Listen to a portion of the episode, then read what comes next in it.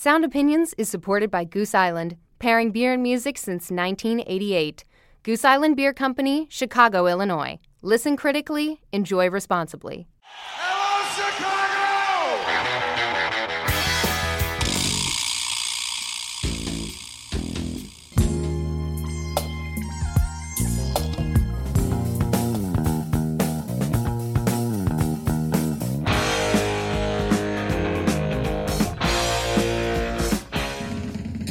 From WBEZ Chicago and PRX, this is Sound Opinions. I'm Jim DeRogatis.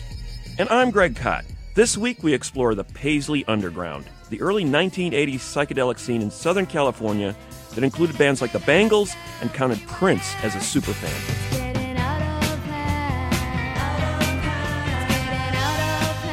I can't wait to dive in, Greg. We'll also take a look at the song Leader of the Pack by the Shangri-Las in honor of its 55th anniversary, and we'll review new music from the pop punk band Tacocat. That's all coming up on Sound Opinions. You're listening to Sound Opinions, and later in the show, we'll review new music from the Seattle pop punk band Tacocat, and we'll explore the legacy of the 1964 song Leader of the Pack in honor of its 55th anniversary. That's when I fell for leader of the pack. But first, we're going to do one of our periodic genre dissections on the movement known as the Paisley Underground.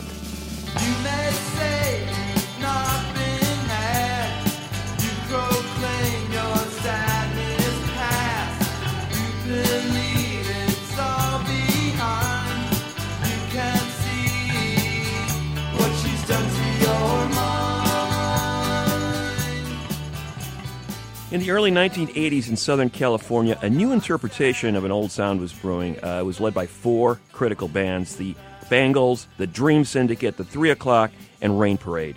Uh, the Paisley Underground was all about reinterpreting those uh, psychedelic sounds from the 60s, influenced by bands like the Beatles and the Byrds, and blending it with a, a post punk vibe. They used droning guitars, driving drums, and uh, psychedelic lyrics, very dark psychedelic lyrics, to make an impact on indie rock forever. Even uh, Prince was uh, totally smitten with this sound, working with the Bangles and uh, naming his own estate and record label Paisley Park after that movement. Jim, uh, why don't you set the scene for us? Early 80s in California, actually, the suburbs of Los Angeles, Davis, California. We have this scene come together of a lot of smart, ambitious, hugely talented musicians around a band we won't really talk much about, uh, a group called Green on Red, which, in my opinion, had more to do with the uh, roots of alt country. 16 kids, 16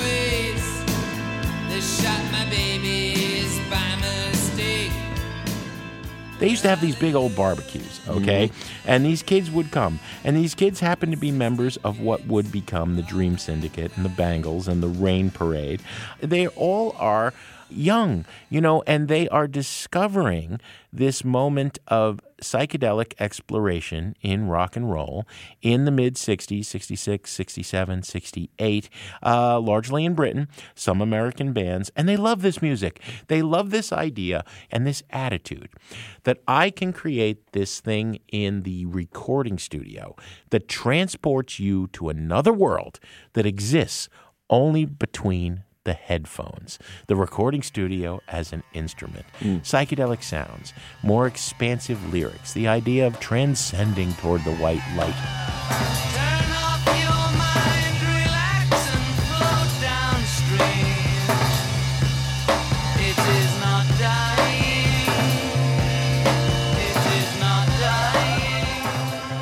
Well, and don't forget punk too, Jim. I mean, I don't. Yes. I think that it has to be said this wasn't just a regurgitation No. of those bands that they loved in the '60s, but this was the punk thing was happening then, and you know, bands like X. Had to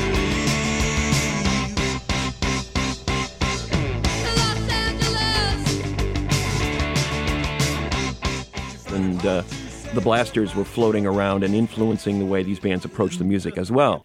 So these kids have this moment. And initially, they're all recording really DIY, really indie, underground. So there is this acknowledgement of the past, and there is this element of fashion. Uh, we're dressing like it's 1966 Carnaby Street.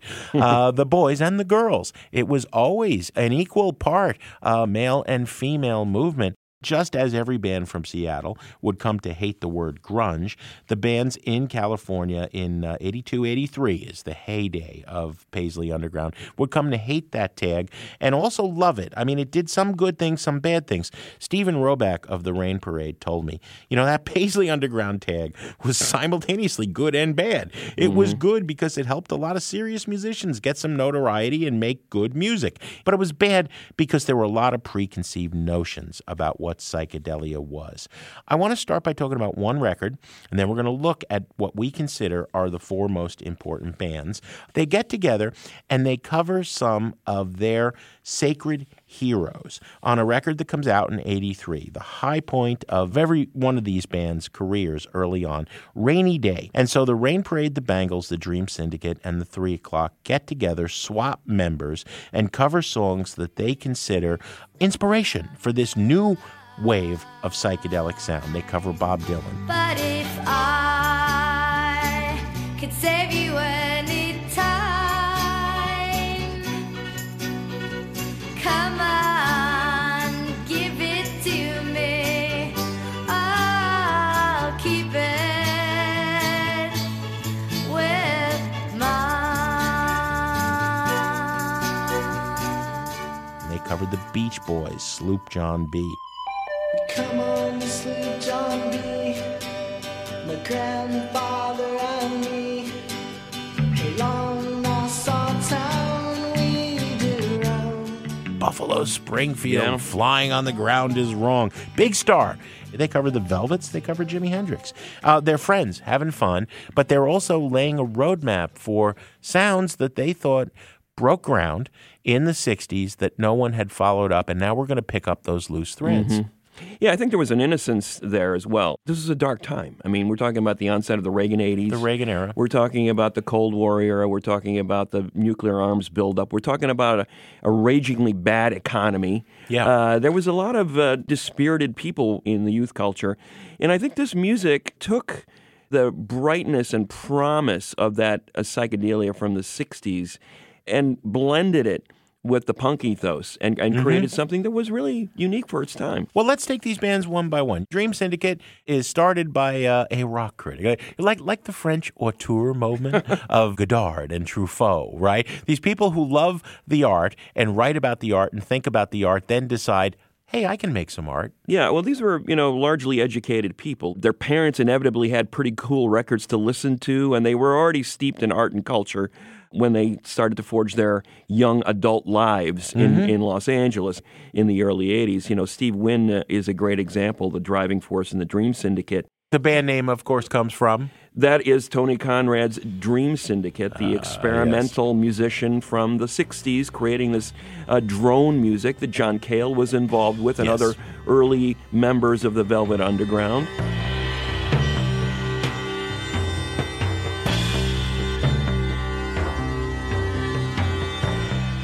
And the Velvet Underground was a, a, a tipping point band for Steve Wynn. At the mm-hmm. age of 19, he heard a Velvet Underground record, the Banana album, the debut record, the Andy Warhol cover of the Banana, and never looked back. He said, "This is the stuff. This is what I'm aspire to." Well, to, to use the phraseology both of the 60s and the Paisley Underground, that he saw God. Sunday morning brings the dawn in. It's just a restless feeling by my side. They put out an EP self released in 82, got signed to Slash Records, and then released a debut album in 1983 that is considered a real landmark of the genre, The Days of Wine and Roses. Um, What a record. That to me is a really important document. They had key tracks on that record, Tell Me When It's Over. Was a single. And to me, that was a great little expression of merging those 60s sounds with the punk sensibility, you know, punk rock songs. This is a different sound that really didn't have a, a context in that era.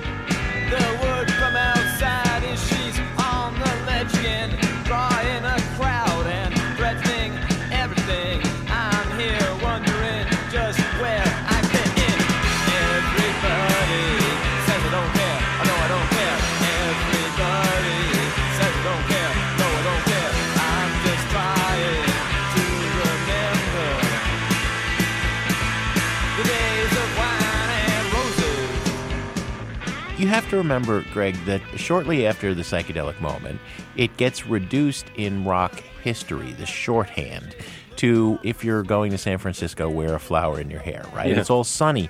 But there, of course, was dark trip psychedelia from the very beginning. And I think the band took that as far as it could take it. I mean, it imploded. They only really made four albums in their heyday. You know, the last one was Ghost Stories in 1988. Yeah. And like many of the bands from this era, they had this five, six year window Yeah. where there was an incredible explosion of creativity and then poof you know they all kind of disappeared Let Professor DeRogatis inform the history for the younger listeners. You know, the magic of the indie rock 80s is that there were no stakes. Right? You were not going to be more popular than selling 5,000 albums, and maybe college radio would play you, and fanzine writers like you in upstate New York or me in Hoboken would write about it. And that was it. Yeah. That was superstar success. Every one of these groups gets signed to a major label, which promptly proceeds to jump up and down on their heads and stomp out all originality. Um, as brilliant as Days of Wine and Roses by the Dream Syndicate is, I would say the one essential album, if you're going to start with one from the Paisley Underground bands and that moment in Southern California in the uh, early 80s, is Emergency Third Rail Power Trip.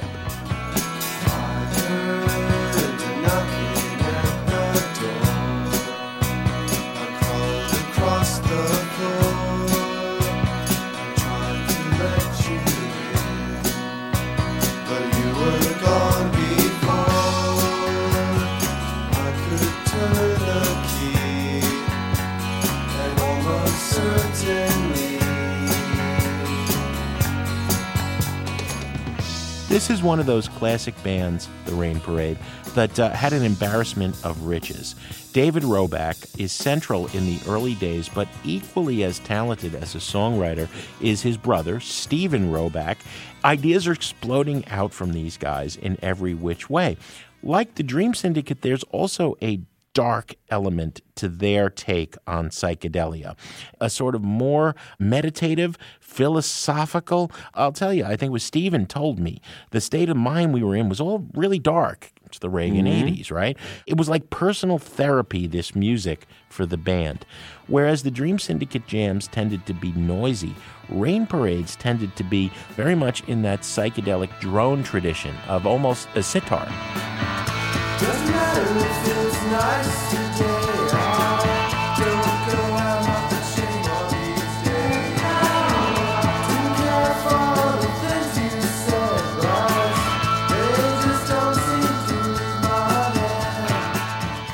And then you had a, a wonderful drummer. Each of these bands had great drummers. See, I think the secret of psychedelic rock, as opposed to like psychedelic jam band, mm-hmm. man, is that it stays rooted in the rock. You know, there's Right. this thing that's keeping our feet on the ground, even as our head is in the clouds. You hear that in a song like What She Done to Your Mind mm-hmm. or Kaleidoscope. Like a kaleidoscope,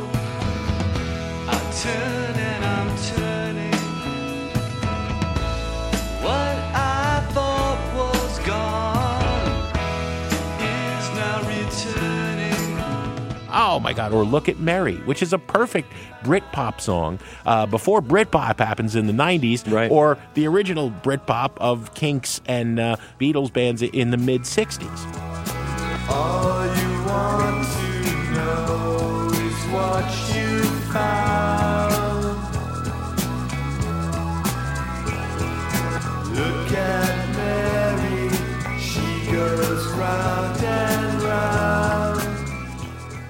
So, you know, David Roback leaves the Rain Parade early 1984. He goes on to do many other Paisley Underground related projects, including most successfully Mazzy Star, which has this moment of success circa the early alternative era. Mm-hmm.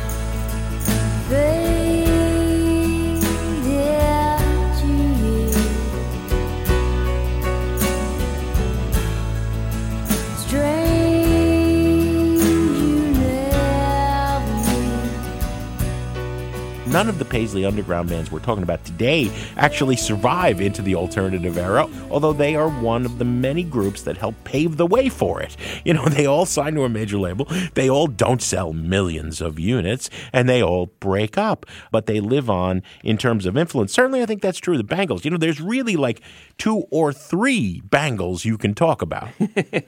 Yeah, that is true, Jim. And we're going to talk in depth about the Bangles and more Paisley Underground when we return on Sound Opinions from WBEZ Chicago and PRX.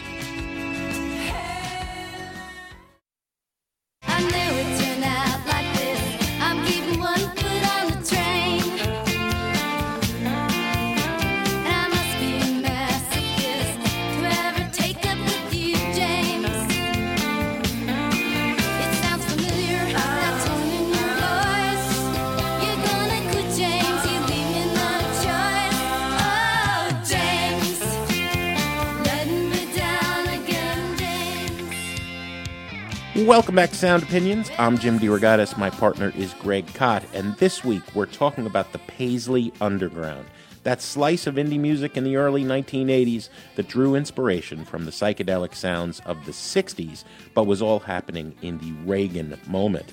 Before the break, we were talking about the Dream Syndicate and Rain Parade.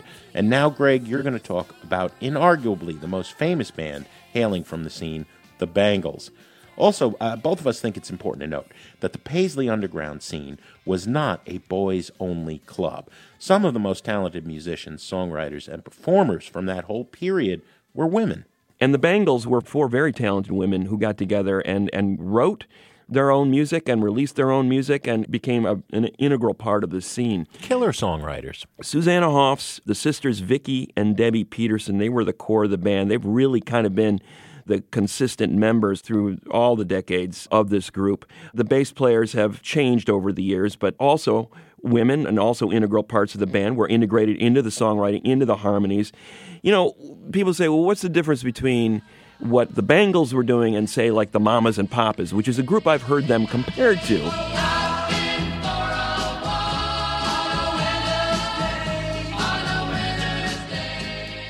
And I, you know, Well, I think I love the Mamas and Papas, Yeah. but there's so much, there's so much here that, that that's different about it. First of all, the songwriting in the band was top notch early on. Those harmony vocals, yes, There is there are some resemblance to some of those '60s It's vocal the harmony. groups. Yes, the harmonies. It's a, it's a superficial comparison. But but but the four singers in this group, and there were four singers in Yeah. this group at all times, often changing lead vocalists on Yeah. different tracks early on, especially. I, I'm emphasizing the early days because the story of this band is not a pleasant one when it comes to the corporate thumb being put on top of these the uh, yeah. on top of the band. But in those early days, they were writing some terrific songs with those great harmony vocals. If we had the time, we had the time. I have to give a shout out to Vicki Peterson as a guitar player. Oh, yeah. uh, she was just uh, a genius in those sinewy guitar fills and riffs. It was about you're in and out in a, in a few bars, but man, she said a lot in those few bars in, in every song.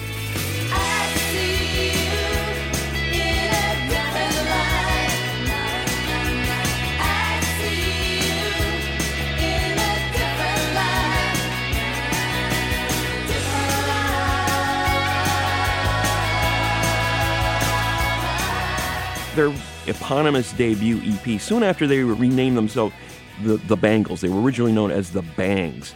It was released in 1982 and then reissued in 1983 by IRS Records, which back then was a pretty big deal. Well, giving us Uh, REM. You yes. know, original songwriting on that record, introducing the group. Unfortunately, that record was not available for a really long time. They sort of Yeah. put it out, it floated out there, and you couldn't get it for decades. It finally was reissued as part of this compilation in 2014 of the the Bangles slash the Bangs earliest music, which is wonderful. To Uh, me, you want to find the roots of this band. Go to that EP. That's the music right there.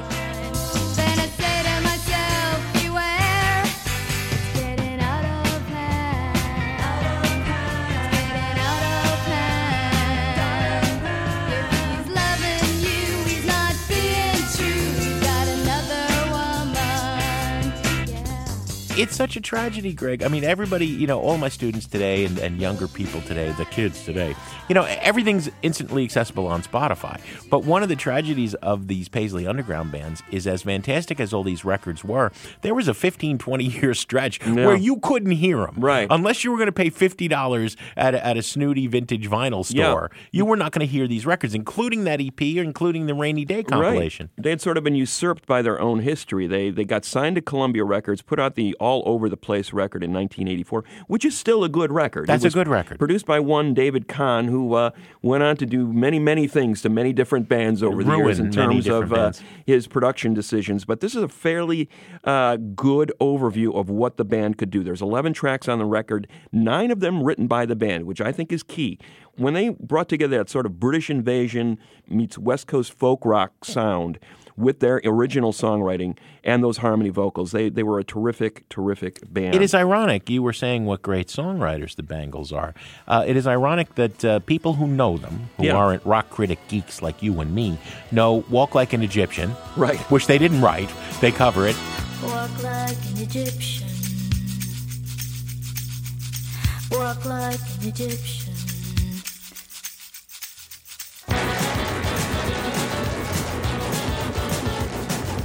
But there's also the originals like when Hero Takes the Fall and, and things like that.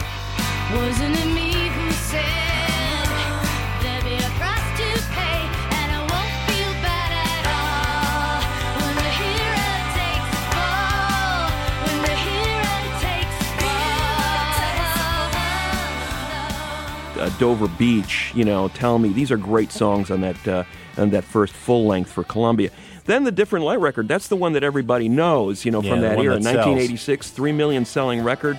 Prince gave them Manic Monday.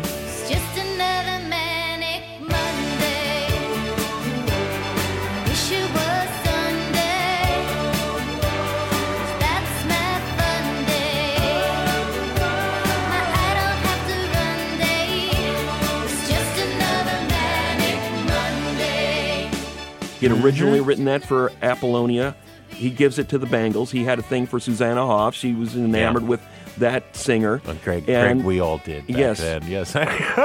Manic Monday, Manic Monday's a huge hit. You mentioned Walk Like an Egyptian. That was originally penciled in for Toni Basil and ends up being recorded by the Bangles. Again, David Kahne saying, "Hey, gr- girls, what about this one?" You know, Yeah, well, they just become widgets in the machine.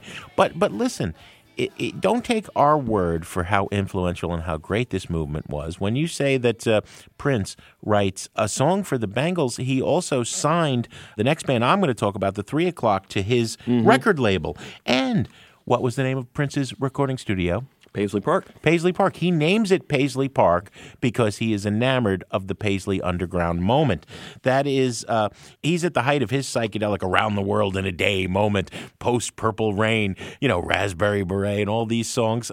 Uh, he's listening to what these younger kids are doing in a completely different genre in Los Angeles and loving it and trying to co sign it. So the three o'clock formed actually in that Southern California area in the suburbs. Michael Quercio is the leader of the band, and he's a really super sharp character, very enamored, you know, of 1966 Carnaby Street mod. You know, he's mm-hmm. he's sort of a mod. And I think again, those first two records, all of these bands are at their best right out of the gate. The Baroque Hoedown EP, and then the 16 Tambourines album.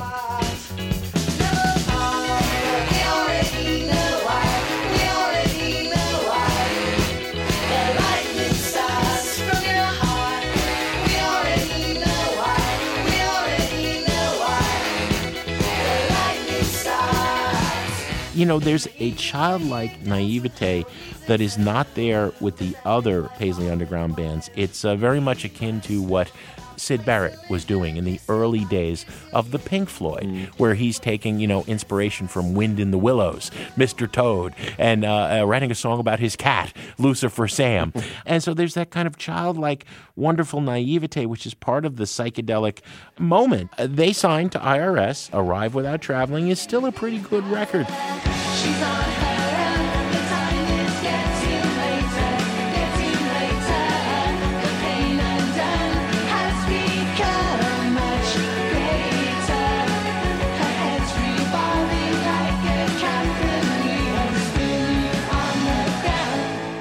By the time they get to Paisley Park. Again, Paisley Park is uh, Prince's label, and there's Warner Brothers distribution, and there's money involved. The pressure is on, and suddenly they become sort of a uh, cartoon of themselves.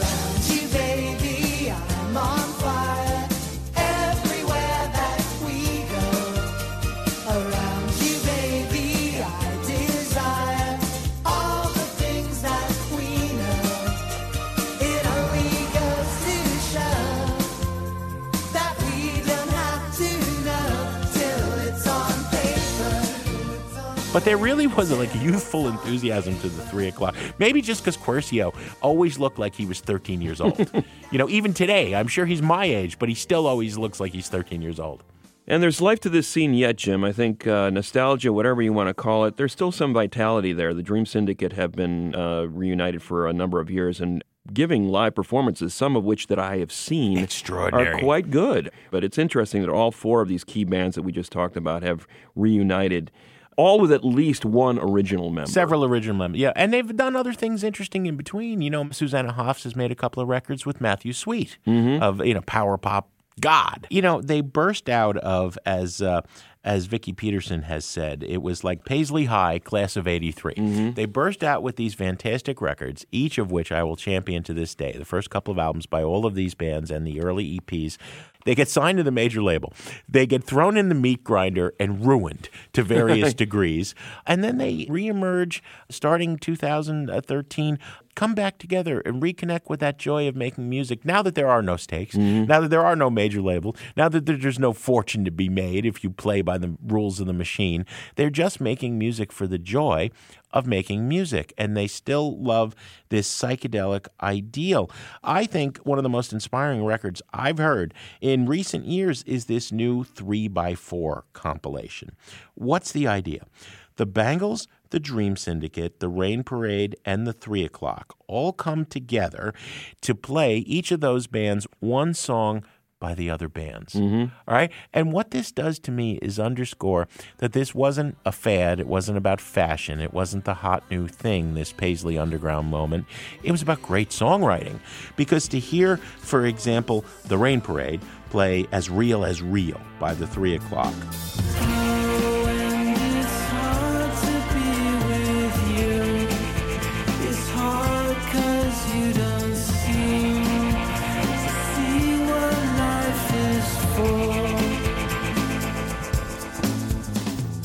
Real World by the Bangles, or When You Smile by the Dream Syndicate, it highlights not only what was great about those songs by their friends and fellow travelers, it highlights what the Rain Parade's core sound was itself. Mm-hmm. You know, and I just, I mean, I just, I love that. It's like if you and me have a big fight and and we don't talk for 25 more years, and then we get together and we fight again, right? It's just, I mean, because it's not just nostalgia; it's highlighting an aesthetic and the brilliance of these friends. Well, and it's funny you should say that because the Dream Syndicate covering Hero Takes a Fall by the Bangles, Yes. which was ostensibly written by Susanna Hoffs about Steve Wynn and what a jerk he was back in those days. And Steve Wynn is now singing that song back to her. Wasn't it me who said there'll be a price to pay and I won't feel sad at all when the hero takes a fall?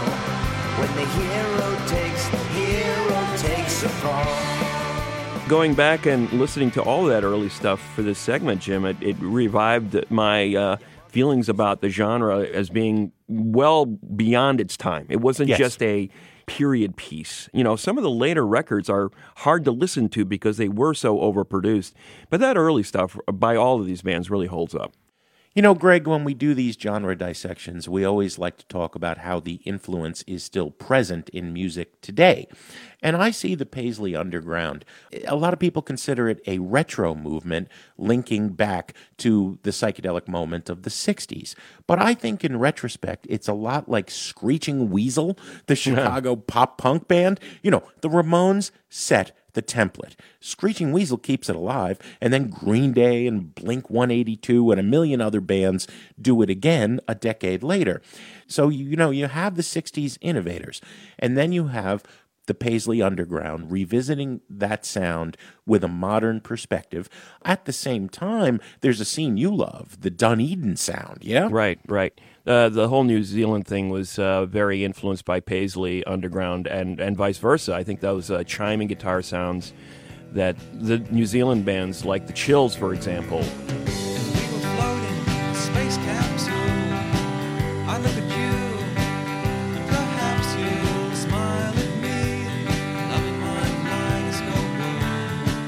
Verlaines were, were very much uh, in that same mode.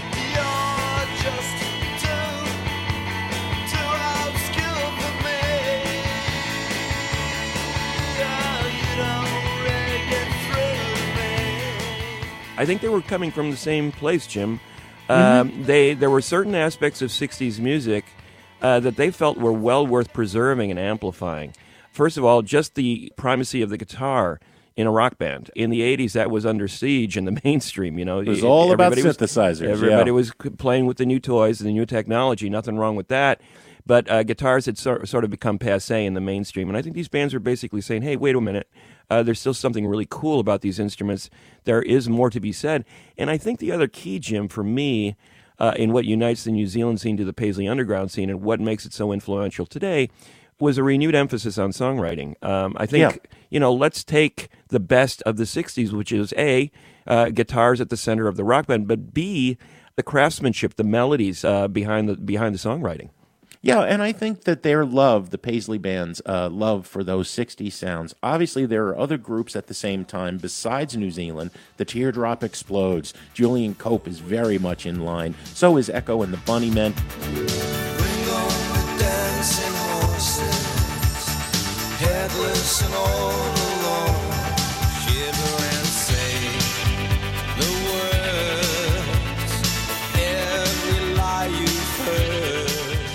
In Seattle, you have the Green Pajamas. People forget about them before Right. the grunge moment. Uh, Prince, we've talked about loving that sound.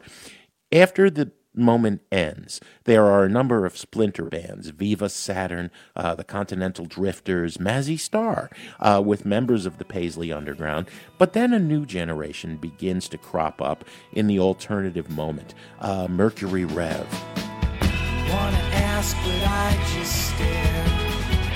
Can I run my hands through your car wash hair?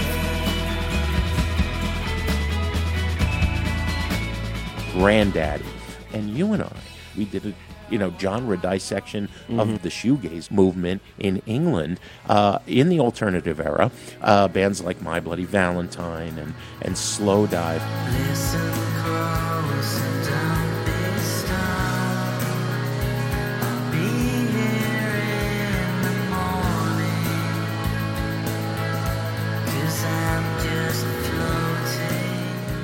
Uh, there's no shoegazer band I've ever interviewed that didn't mention the Paisley Underground as pointing back to those 60s sounds. So, really, any band in the psychedelic pop mode, you know, you hear it in power pop, you hear it in uh, the shoegaze movement. Uh, you know, everybody loved those bands, you know, everybody being relative to people who like trippiness in their Right. rock. That wraps up our discussion on the Paisley Underground, and now we want to hear from you. What's your favorite band or song from that era of music? Where do you hear the lasting influence? Call and leave a message on our hotline at 888 859 1800. You can also find us on Facebook and Twitter. Coming up, we take a look at Leader of the Pack and its impact on music. We also review the new record by the colorful punk act Tacocat. That's coming up on Sound Opinions from WBEZ Chicago and PRX.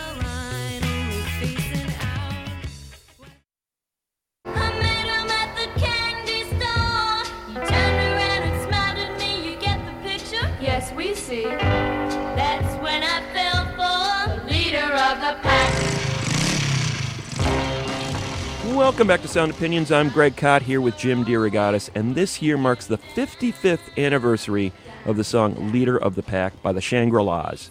For one week in 1964, the Shangri-Las sat atop the Billboard Hot 100 in front of uh, legendary groups like the Supremes, the Rolling Stones, the Kinks, the Beach Boys. And while it stayed on the Hot 100 for only 12 weeks, the track's impact has extended far beyond 1964. Absolutely, Greg. Written by Jeff Barry, Ellie Greenwich, and Shadow Morton, who produced the song. Leader of the Pack is, is pretty much the perfect blend of teen angst and pop exuberance. It also plays with the Shangri-Las' signature uh, melodramatic lyrics, you know, and the tough attitudes that endeared them to music fans and influenced a lot of artists who followed. I mean, Blondie, the New York Dolls, Amy Winehouse, even the Jesus and Mary chain. Author Ada Wolin writes about all of this in her new book called Golden Hits of the Shangri-Las. Our producer Alex Claiborne recently spoke with her. They started the conversation by defining who the Shangri-Las were and how they stood out from their girl group contemporaries. So the Shangri-La's actually consisted of two sets of sisters. So it was Mary and Betty Weiss, and Mary is who most people remember as the lead singer, and then two twins, Marge and Marianne Ganser. And they actually came from Queens, and they were just kind of a neighborhood group, and they were actually founded before they hooked up with a producer, which is kind of rare for most girl groups at the time. They started singing on the street corner, started singing in their neighborhood, even before they started singing what we would typically now think of as girl group music.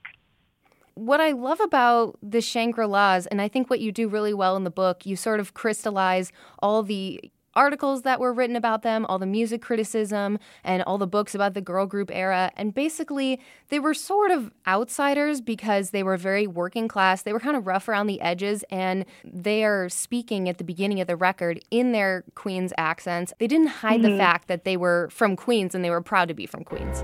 Is she really going out with him? Well, there she is. Let's ask her. Betty, is that Jimmy's ring you're wearing? Mm-hmm. It must be great riding with him. Is he picking you up after school today?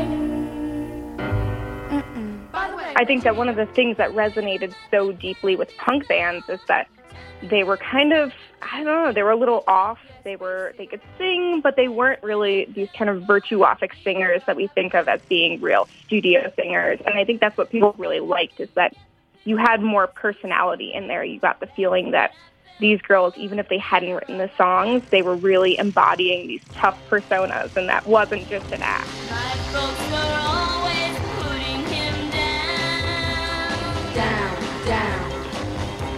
They said he came from the wrong side of town. what you mean when you say that he came from the wrong side of town? really i think the legacy of leader of the pack is it's one of the foremost songs about teenage tragedy and i was you know wondering at the time how did people connect with it i mean it was very successful for them obviously Absolutely. I mean, I think that this was so important for girl group songs in setting the tone of this bad boy archetype and the idea that the bad boy, you know, this was already a construct in film. We had James Dean, we had Marlon Brando, but to have actually from the perspective of the girls interacting with this and kind of flirting with rebellion.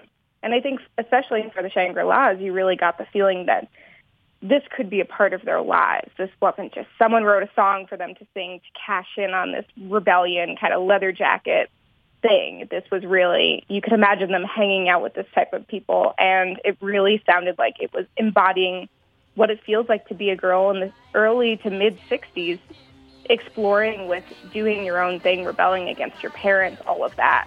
I think sometimes people get hung up on sort of the melodramatic nature of the song because it's very tragic. You know, this young girl is dating this guy, and then he, you know, eventually gets in this horrible motorcycle accident, and there's a whole arc going on. He sort of smiled and kissed me goodbye.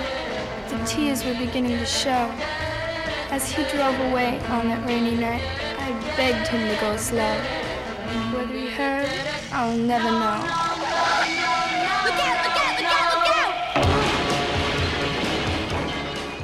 sometimes I think people write that off as sort of young girl teenage drama, but mm-hmm. like you mentioned, there was a real air of authenticity with the song, and I think it gave them a little bit more oomph as opposed to maybe some of the other girl groups.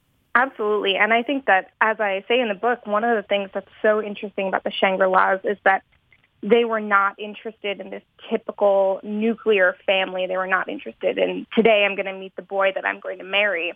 They were living these lives that if it could be brilliant for a moment, that was good enough. And I think that that's something where that totally would be embodied in punk because they really were interested in living fast. And if that meant dying young, that was part of the appeal. And I think that that is something that is so interesting because you really don't see that in other female-fronted music of the era. I felt so helpless, what could I do?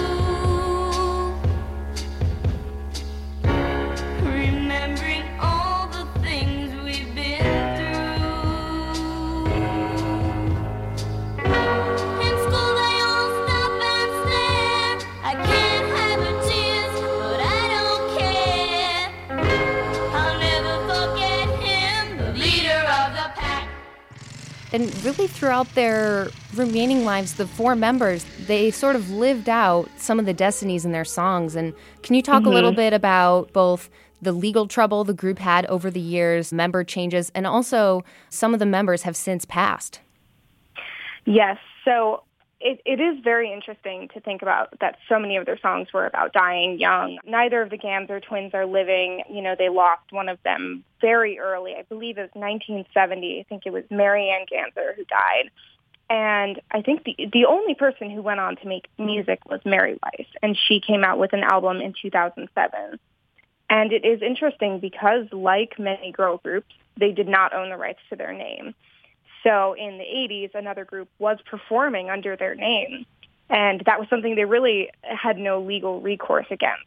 And I think that is something that is so common. When you look into girl groups, often these producers own names and they could do whatever they wanted with it. The song Leader of the Pack was covered by a myriad of artists, and Twisted Sister put out a cover of the song.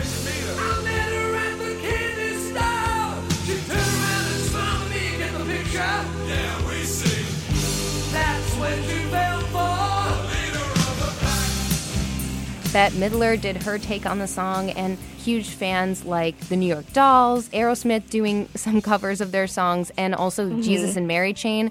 When you think about it, what contemporary artist, who comes to mind that you think is sort of a descendant of the Shangri-Las? That's a really good question. This is something that has come up, and I'm I'm so hesitant of making the connection between like all girl music, like all young women make the same kind of music. But I do think that I actually saw a lot of influence in kind of the resurgence of garage like surf rock about five years ago. And I noticed a lot of like female singers, which is something that had been I felt really lacking. You know, someone like Best Coast doing these songs that are kind of jangly in a particular way where I was like, oh, this is exactly that kind of play on rock and roll and pop. And thinking about how can you have something be catchy and fun, but also be, you know, kind of driving in the way that rock and roll is.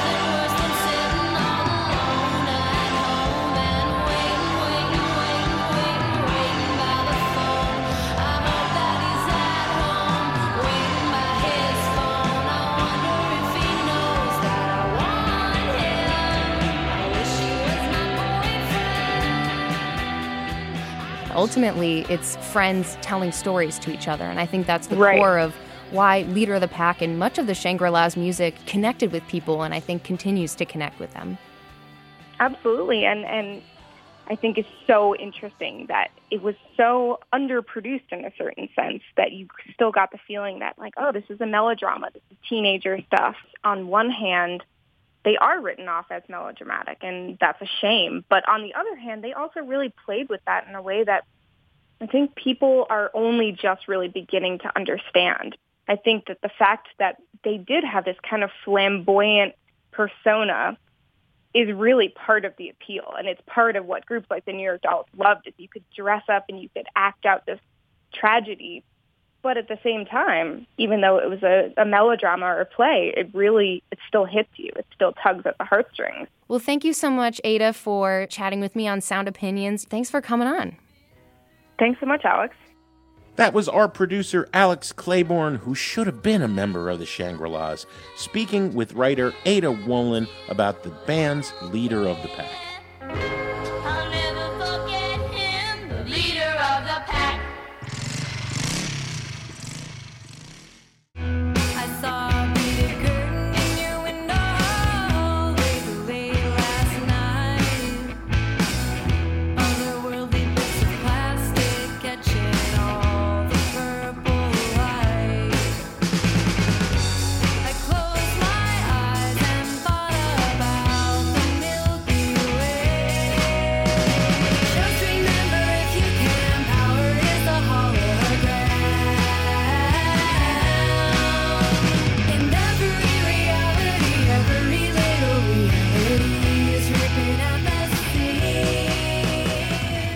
That is a little bit of the song Hologram, the opening track on the fourth recording by the Seattle pop punk band Tacocat. This mess is a place, Greg.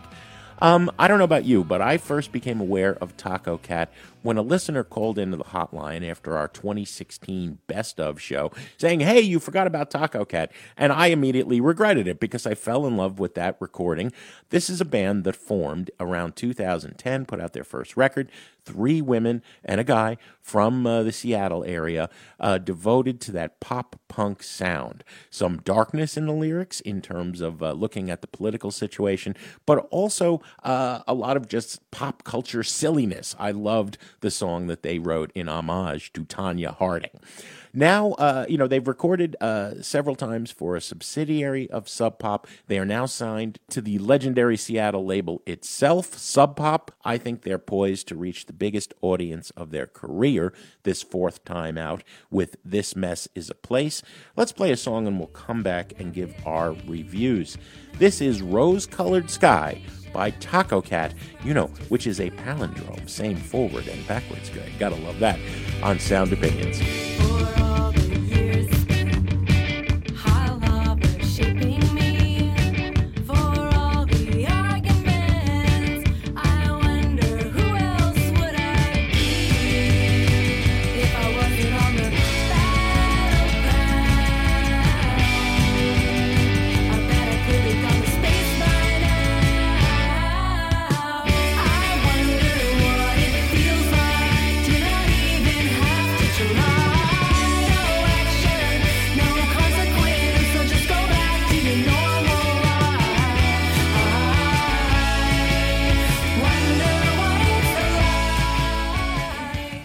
That is Rose Colored Sky from the new Tacocat record, This Mess is a Place.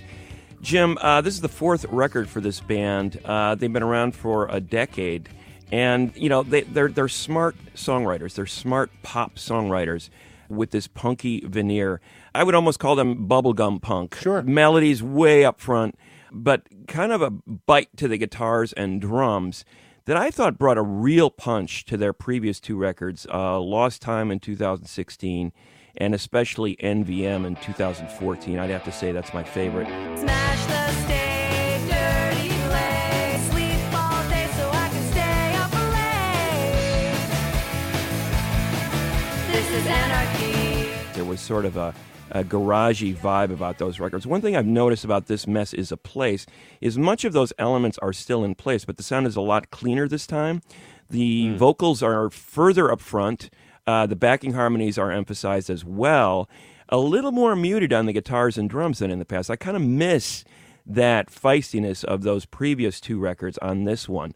Um, but otherwise, really smart lyrics. I mean, deceptively so. You think you're getting sort of a light poppy record, and there, there's sort of a jadedness about this. And, and in some ways, the jadedness is almost a commentary on people who have become uh, so jaded that they don't care anymore. How did Yeah, we come yeah. to be so jaded? They talk about in the very first song. Yeah, Uh, and then, and, then, and, then, and then they ask, is numb even a feeling? right. Is not even a feeling. Uh, so they're kind of talking about. I think it- it's almost like a you know their generation has sort of grown up, And what kind of a world have we grown up into? Are we just giving up now because we feel like, oh, everything is going to go into the, uh, into the crapper, and you know nobody cares anymore, and why should we? And I think they're sort of mocking that attitude in a very tongue-in-cheek way, which is very much in keeping with the tone of those previous records. There's a sense of humor that's very dark lurking uh, underneath those lyrics. So, you know, 90 percent of this record, I still love some of what Tacocat's doing. I do have to say though that I feel it's a little bit too clean and pristine. I would rank the previous two records ahead of it. Man, you were saying the same thing about Lizzo not long ago. Yeah. I don't know what. I like a little bit more, you know, less producer, more of the personality of these artists, which I think are are larger than life. They should be brought out in front. They're working with the same producer they've always worked with. I think what they were really focusing on here were the backing harmonies. Oh, yeah, and as sure. such, you know, I think there were a few records uh, I can think of. Uh, Les Calamities, that wonderful French garage band I've talked about on the show that I love, and uh, the Go Go's. Um, uh, you know, even the Bangles to some extent, or the Shangri-Las that Alex just talked about. I can't get enough of those wonderful two, three part harmonies. Um, and I just think this is a brilliant album. Every time you think they're just talking about the life of a slacker,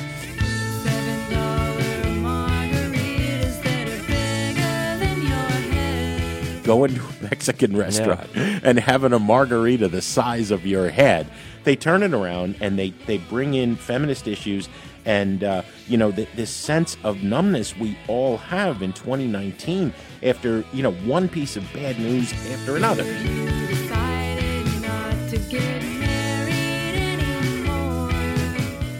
You know, if it's not the death of democracy, it's the world melting down with global warming.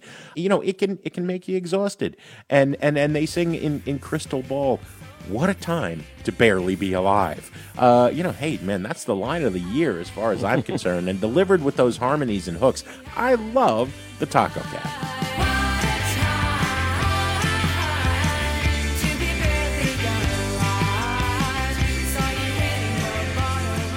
So, Tacocat, fourth album. I love it. Greg only merely likes it. Uh, what do we have on the show next week, Mr. Kot? Next week, Jim, very excited to talk about De La Soul's Three Feet High and Rising, a classic album dissection on uh, the anniversary of that masterpiece. Download the Sound Opinions radio show program via podcast wherever you get such things. As always, the show was produced by Brendan Banaszak, Alex Claiborne, Ayana Contreras, and Andrew Gill.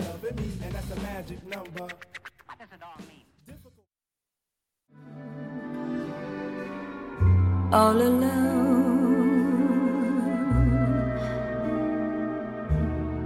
by the telephone, waiting for a ring. On Sound Opinions, everyone's a critic. So now it's time to hear what you have to say. New messages. My name's Christy Lickness, calling from Canal Fulton, Ohio, and listening to your segment on rock bands not being the same without one of their key members. Um, you were making a good point about imagining Fleetwood Mac without Stevie Nicks or Lindsey Buckingham, which I totally agree with.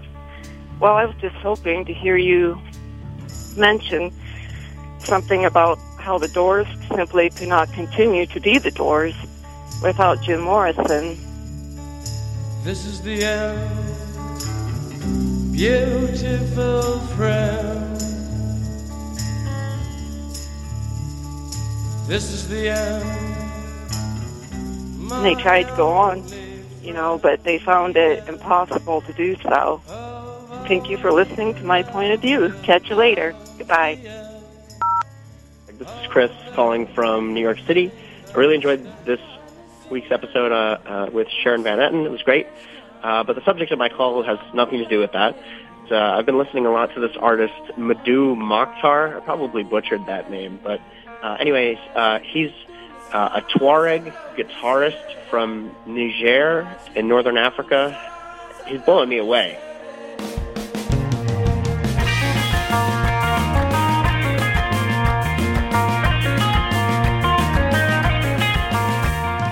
the guy shreds.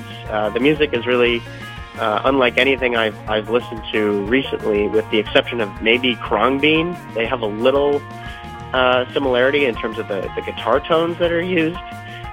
Yeah, he had uh, two or three sets at Jazz Fest in New Orleans this year. Uh, anyways, give him a give him a chance. Uh, check him out. He's a he's an incredible guitarist, and the band behind him is great. Uh, love the show, guys. Take it easy. Bye bye.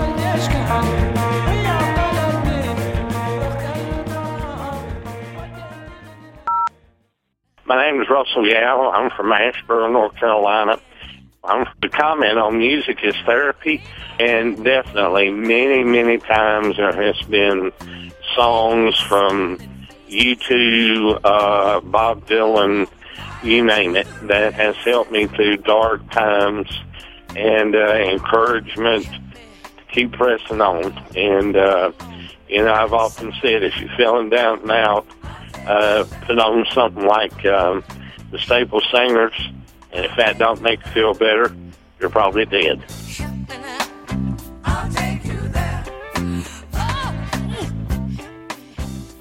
It's it's true. It's, it's therapy. Thank you. Bye.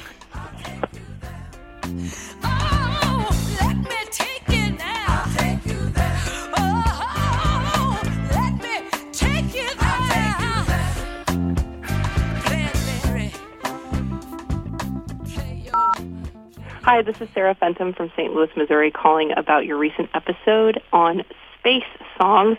I just wanted to give my opinion. I'm sure you're getting a lot of opinions about that episode.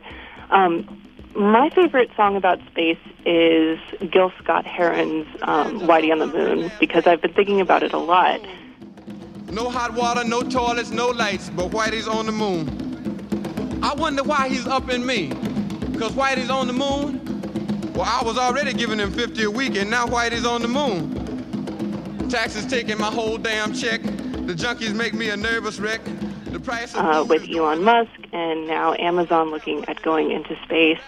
It just seems like there are a lot of problems on Earth that could be solved with all the money that we're putting into private space travel and sort of a different vibe than a lot of the space songs.